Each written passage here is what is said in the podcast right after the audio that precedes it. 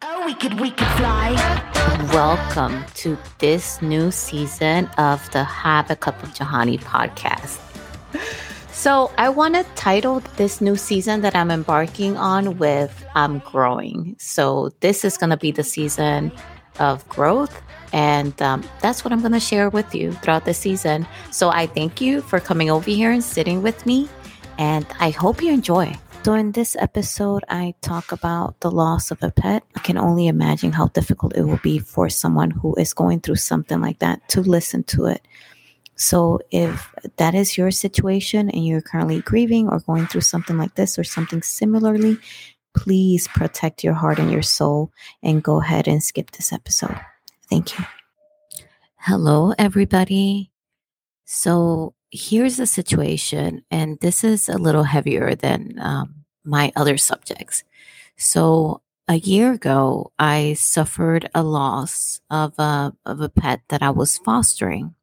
This is the first time I say this out loud. And just saying that out loud, it's already making me really sad. And this episode is about uh, grieving and how I learned that grieving is different for everyone and for every single circumstance. So I have suffered a lot of losses, and that's not something that I'm saying here to brag, but it's just it's a fact. And each one has been different, and each one has taught me something about myself. But for this episode, we're going to focus on this one. So, excuse me, I'm going to edit this very well. but I think on this one, my voice may break a little bit and I may be doing some pauses. All right, so here's a little bit of the background. So Dahlia came to us from Bridge Pup Rescue in El Paso.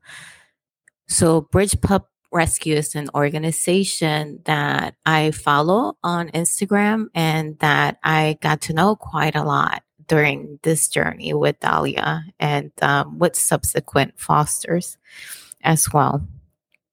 So, a dream of mine, just to go into these little tangents that I go here, a dream of mine is to have um, land so that way I can take care of as many pets as possible.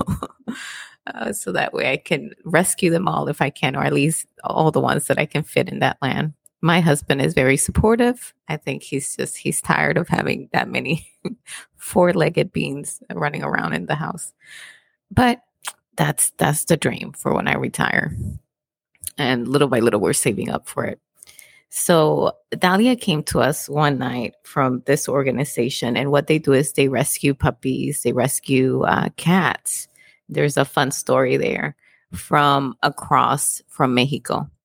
And what happens is these these beings, these fur babies, they find their way to the bridge that connects El Paso to Mexico or Mexico to El Paso, right? And um, once they're there, then usually the agents that work that area will uh, take them in, either feed them or give them water or put them inside their AC um, office and call the lady from Bridge Pup Rescue. And then she has a team that fosters, contacts, and all of that, vet offices that help, and, and so forth, so forth, because sometimes they come through, they have health issues.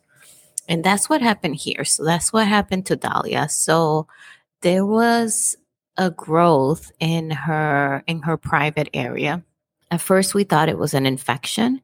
So how how that was being treated was through antibiotics and uh, by making sure that the area is, is kept clean and disinfected. And I agreed to foster her because I I knew that the way that she looked somebody may not want to foster her and it may be hard to find a foster uh, because when Bridge Pup Rescue posted that on Instagram and and they showed the lesion that she had there in her private area. Um, I, I, looked at my husband. I was like, I think this puppy may have a hard time finding a foster. I was like, so I'm gonna say yes to this one. and and that's what happened. So I say yes, and um, she brings the the she brings Dahlia over, and to the house and we meet Dahlia. We crate Dahlia just because that's something that we do whenever we bring a new fur baby in because I have other fur babies in the house and I don't want anything to be passed around all of them, which will make things a little harder for all of us. Usually the first thing that I do and my husband is an angel when it comes to this is that we clean them up. So me having other fur babies in the house that means that I have a plethora of uh, grooming products for cats and dogs, as well as vitamins, treats, calming treats, food, you name it. So um, I'm usually already prepared, e- even though the rescue organization they bring the puppy in with all these supplies. I'm usually pretty pretty set for the most part and and that's what we do. So we give her we give her a bath and then we make sure not to touch that area so that way it doesn't get irritated or whatnot. And folks listeners i am telling you i i still feel this grief inside of me. And i don't want to call it dumb but the weirdest thing is that uh, we had dahlia i want to say for like two months of our lives that's it, it wasn't a long time that we had her, you know. So after we went through all those things of getting her ready, settling her down, and all of that. And we introduced her to the other puppies, to the cats, and and all of that. She she becomes part of the pack, and and then we just take care of her, take her to vet appointments whenever we can, or there's a volunteer that does it if we're too busy. And then we go to our day to day. But the thing is, and I'm in the army, so I come in and out. So my husband, while I'm the one that says yes, he is the one that does the day to day labor on on the fur babies. To be honest with you, and and he carries uh, a lot of the of the brunt and he keeps me informed and i usually i, I fill in early in the morning because i'm an early riser and my son and my husband are not and when i come back from work then i i take over the feeding you know, taking care petting all that stuff for the fur babies so that way they can relax. It's kind of like having kids people. And i'm the working parent.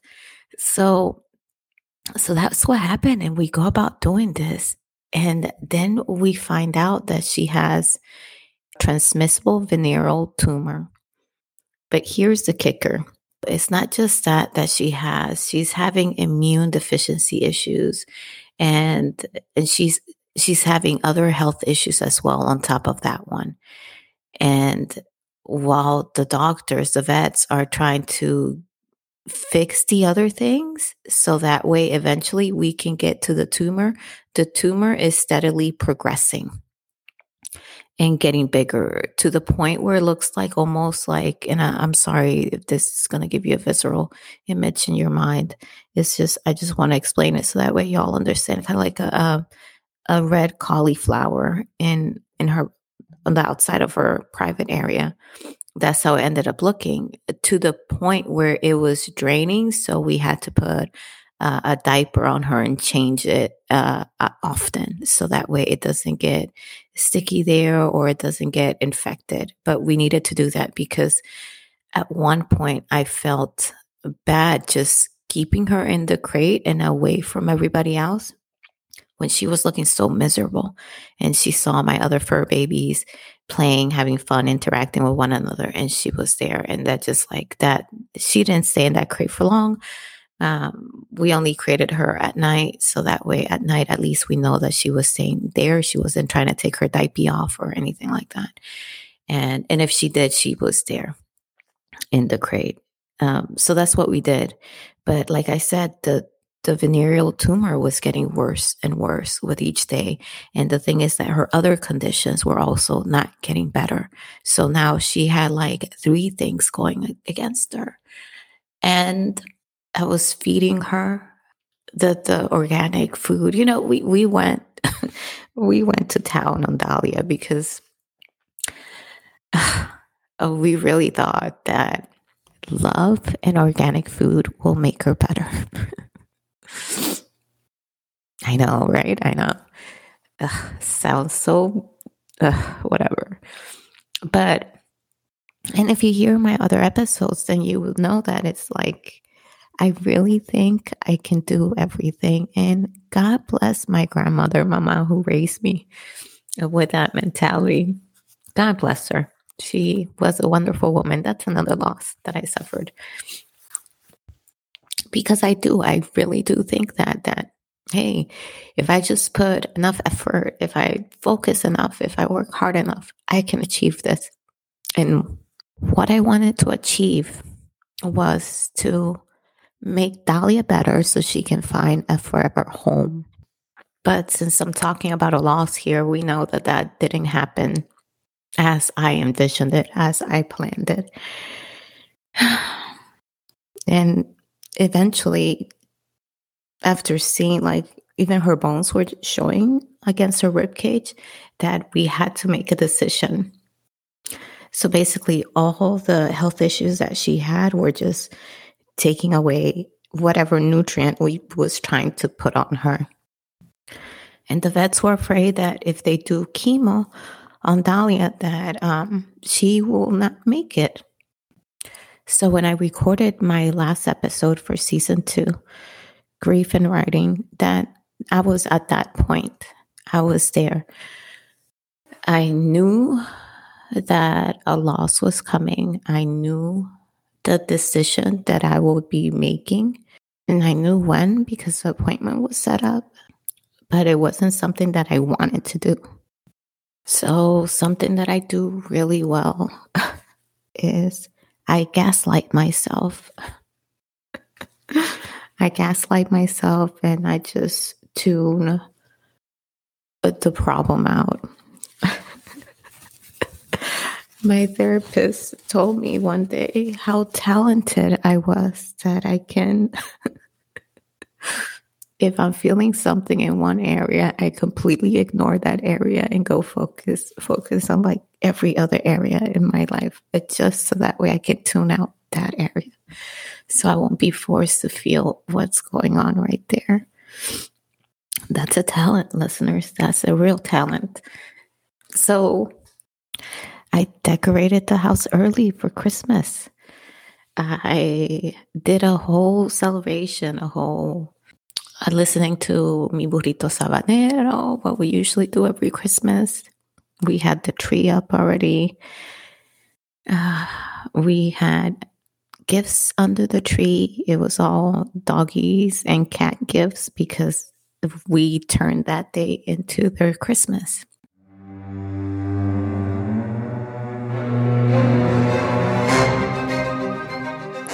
Follow the podcast on TikTok. We are there at Cup of Johanny underscore podcast.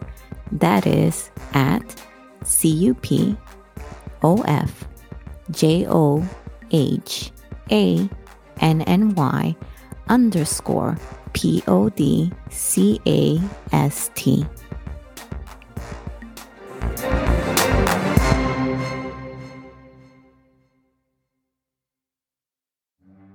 But the purpose was to give Dahlia her first and last Christmas.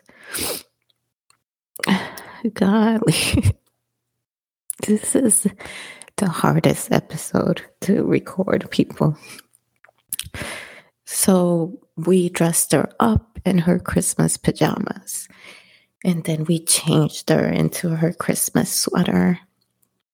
And she was so happy. And we gave her all the treats we gave her like proper hamburger and everything. It was like, and still in the back of me.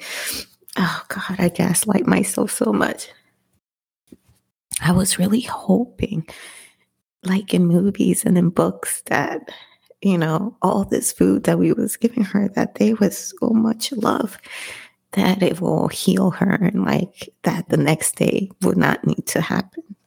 But the next day did come, and the next day did happen.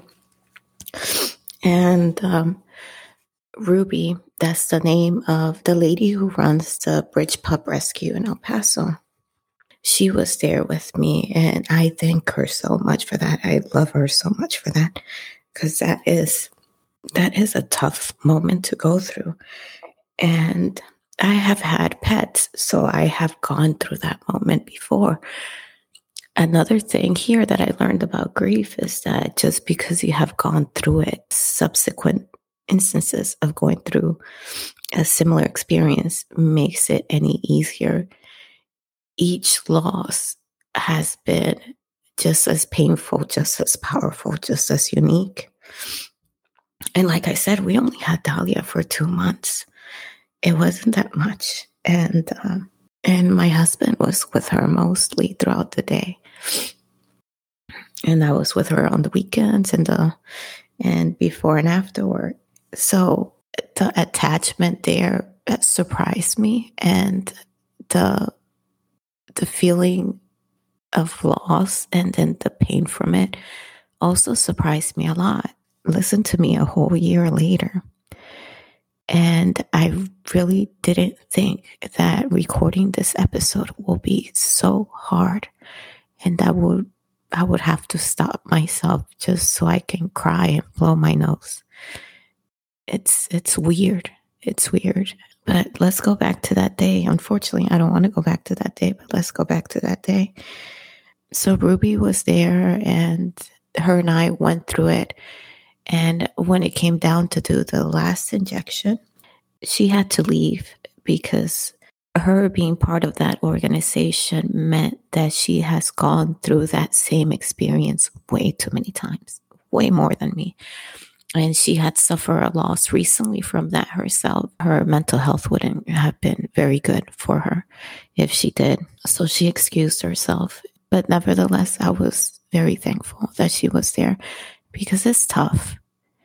It's a tough moment. And like I said, even till the very end, I was hopeful that things will change, that uh, Hail Mary uh, miracle would happen at the end. And, and it just, it didn't.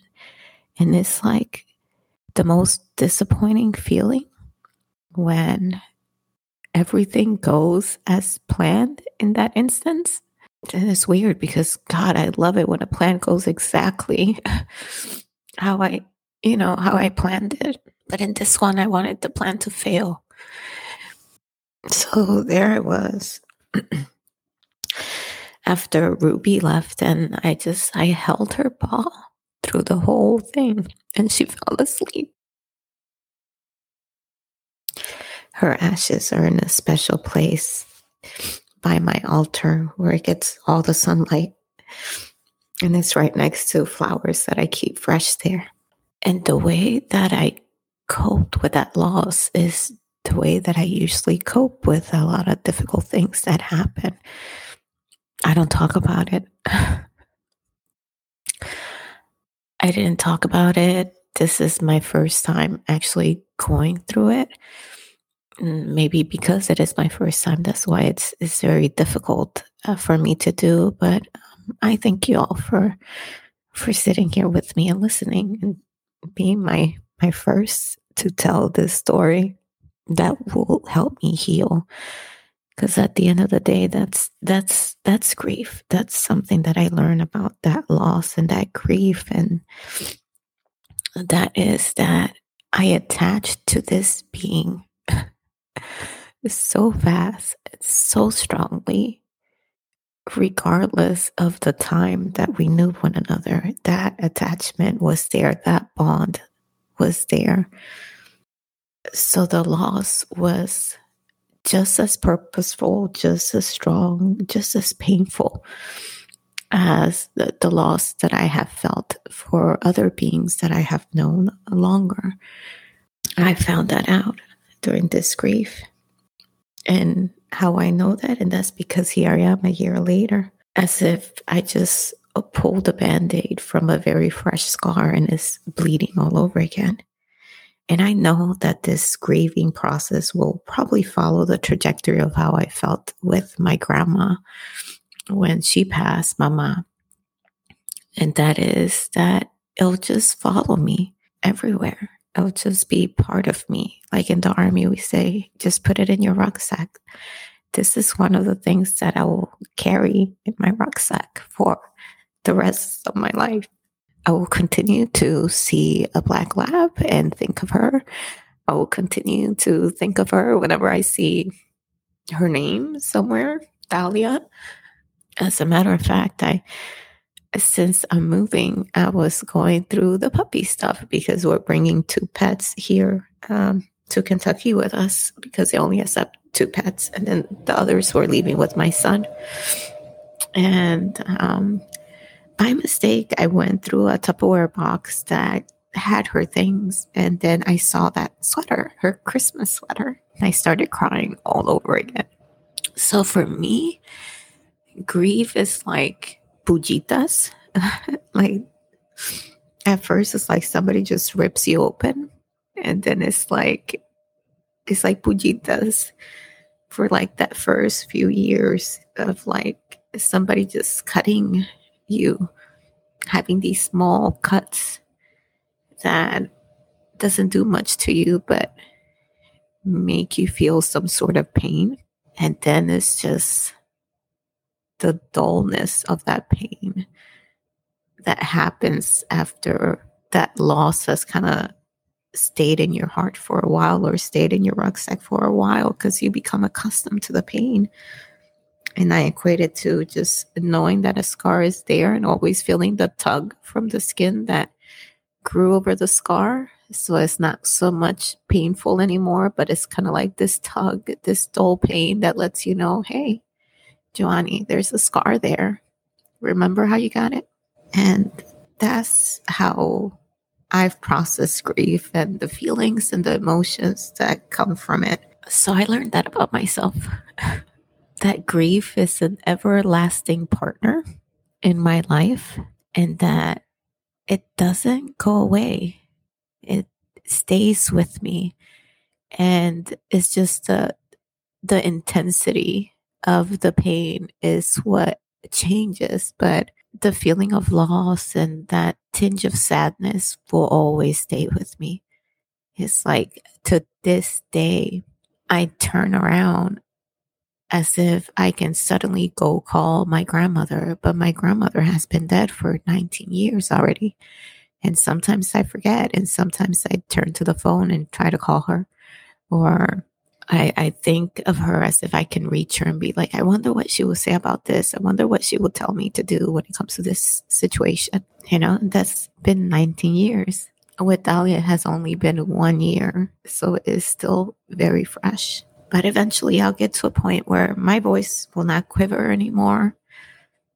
And I will look at it fondly for those two months that we spent together. And um, and I'll be able to tell the story without breaking down into tears. But I don't think that will happen anytime soon. I think I need to give myself some time and some grace. And that's another thing that I learned is that to give myself that pause, to allow myself to feel, to write it down if I don't want to talk about it, so that way I can process it. Because I think when I shove it all the way down to where I don't I don't look at it, I don't accept it as it being there. I think it's lengthening my recovery, it's lengthening my ability to process my scars. Not saying that it's going to take away the pain because I don't think that will take away the pain. I don't think anything can take away the pain of a loss of a pet, someone, you know, that you grew attached, love, grew a bond with. But I think honoring that pain, honoring that loss uh, may may help me later on. This is me looking back. Here's a kick. I will need to I will need to follow through with this. when I actually go through pain and I'm such a baby when I go through pain. Oh my goodness, my first reaction is just just hide, get underneath the covers. Don't feel anything, Johanny. Watch something stupidly funny so that way your brain doesn't have to process what just happened. so I'm going to have to make a conscious effort to do that, to just sit down with it. It may not be as bad as I think it may be to just sit down with the loss and and honor that emotion. but yeah, I thank you all so so much and I apologize that this this and I think the last episode were kind of heavy episodes and these episodes I'm scheduling it for January so oh I apologize that your 2023 is going to be a little heavy when it comes to Have a Cup of Johanny podcast. Nevertheless, I thank you for sitting here with me and helping me as I process through this loss. And I wish to see you again next Wednesday. Thank you. Oh, we could, we could fly. Thank you so much for listening. Don't forget to follow and subscribe to the show. See you on the next episode. Bye. Oh, we could, we could fly.